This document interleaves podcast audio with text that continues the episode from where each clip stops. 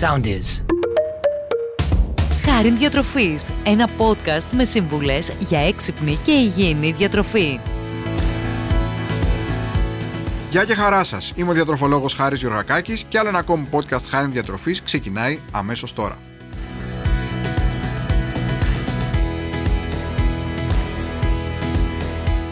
Θα μιλήσουμε για μια πολύ διάσημη κυρία, για μια βιταμίνη η οποία είναι ίσως από τις πιο πολύ συζητημένες και γνωστές βιταμίνες και δεν είναι άλλη από τη βιταμίνη C.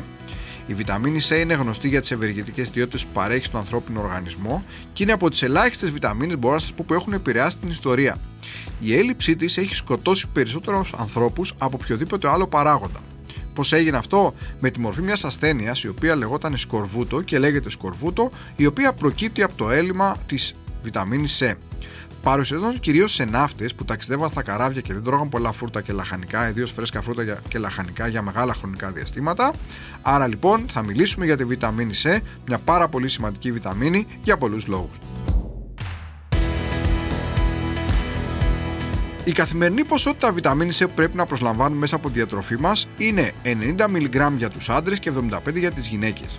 Υπάρχουν όμως κάποια άτομα που έχουν υψηλές ανάγκες, όπως για παράδειγμα οι καπνιστές, οι οποίοι χρειάζονται τουλάχιστον άλλη μισή ποσότητα βιταμίνη C, δηλαδή περίπου 35 mg περισσότερα σε σχέση με τους υπόλοιπους ενήλικες.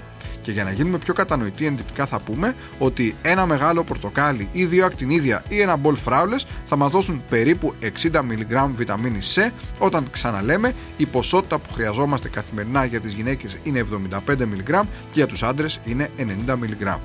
Άρα με δύο φρούτα ημερησίως έχουμε σχεδόν καλύψει την ποσότητα βιταμίνης C που χρειαζόμαστε. Αν βάλουμε και μια σαλάτα μέσα στο παιχνίδι, τότε εκεί είμαστε υπερκαλυμμένοι. Αν θέλουμε να δούμε πιο συγκεκριμένα ποια τρόφιμα είναι τα πιο πλούσια σε βιταμίνη C, όσον αφορά τα φρούτα, οι πιο πλούσιες πηγές είναι το αβοκάντο, είναι το ακτινίδιο, είναι το λεμόνι είναι τα διάφορα είδη μούρων, είναι το πεπόνι, είναι τα εσπεριδοειδή όπως το πορτοκάλι και το μανταρίνι τώρα το χειμώνα, είναι το σταφύλι και είναι και η φράουλα.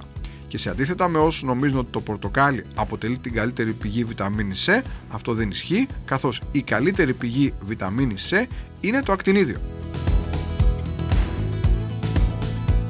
Τώρα, Όσον αφορά λαχανικά που είναι πολύ πλούσια σε βιταμίνη C, εκεί βρίσκουμε την κόκκινη, την κίτρινη και την πορτοκαλί πιπεριά, οι οποίες είναι πάρα πολύ σημαντικές, πάρα πολύ πλούσιες σε βιταμίνη C.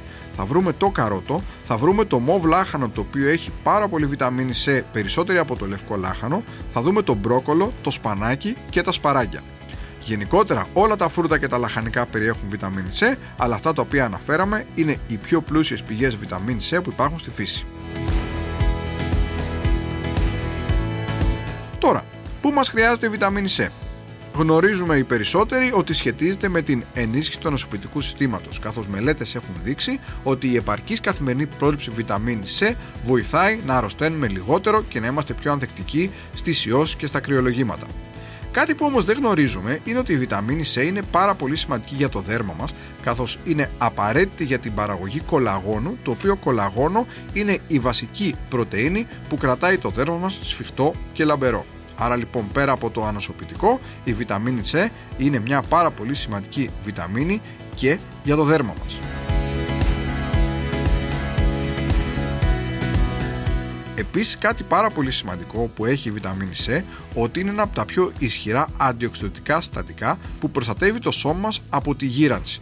Επίσης έχει βρεθεί ότι η βιταμίνη C μπορεί να σχετίζεται με καλή ρύθμιση της πίεσής μας, άρα με καλύτερη λειτουργία της καρδιάς και των αγγείων μας. Επίσης, κάτι πολύ σημαντικό είναι ότι βοηθάει την καλύτερη απορρόφηση του σιδήρου από τις τροφές για να έχουμε ενέργεια. Και εδώ θα πρέπει να πούμε ότι άτομα τα οποία έχουν έλλειψη σε σίδηρο και πρέπει να τρώνε σίδηρο ή να παίρνουν κάποιο συμπλήρωμα σιδήρου, θα πρέπει οπωσδήποτε μαζί να έχουν και τη βιταμίνη C.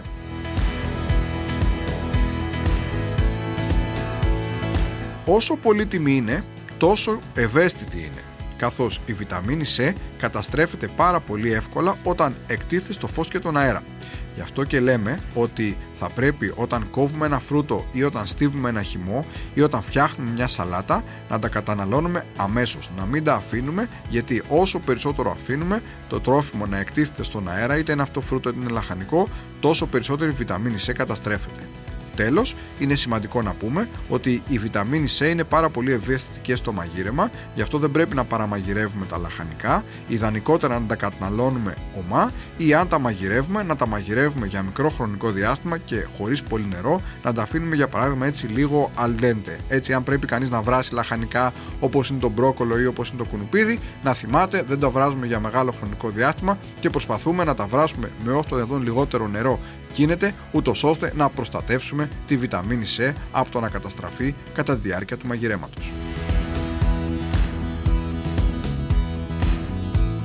Βιταμίνη C λοιπόν, πάρα πολύ σημαντική για το ανοσοποιητικό μας, για το δέρμα μας, για την καρδιά μας, για την αντιγύρανσή μας. Θα πρέπει να υπάρξει στη διατροφή μας, τη βρίσκουμε κυρίως στα φρούτα και τα λαχανικά και ξαναλέμε, Δύο φρούτα την ημέρα και μία σαλάτα μπορεί να μας δώσουν εκείνη την ποσότητα της βιταμίνης C που χρειαζόμαστε καθημερινά για να είμαστε υγιείς.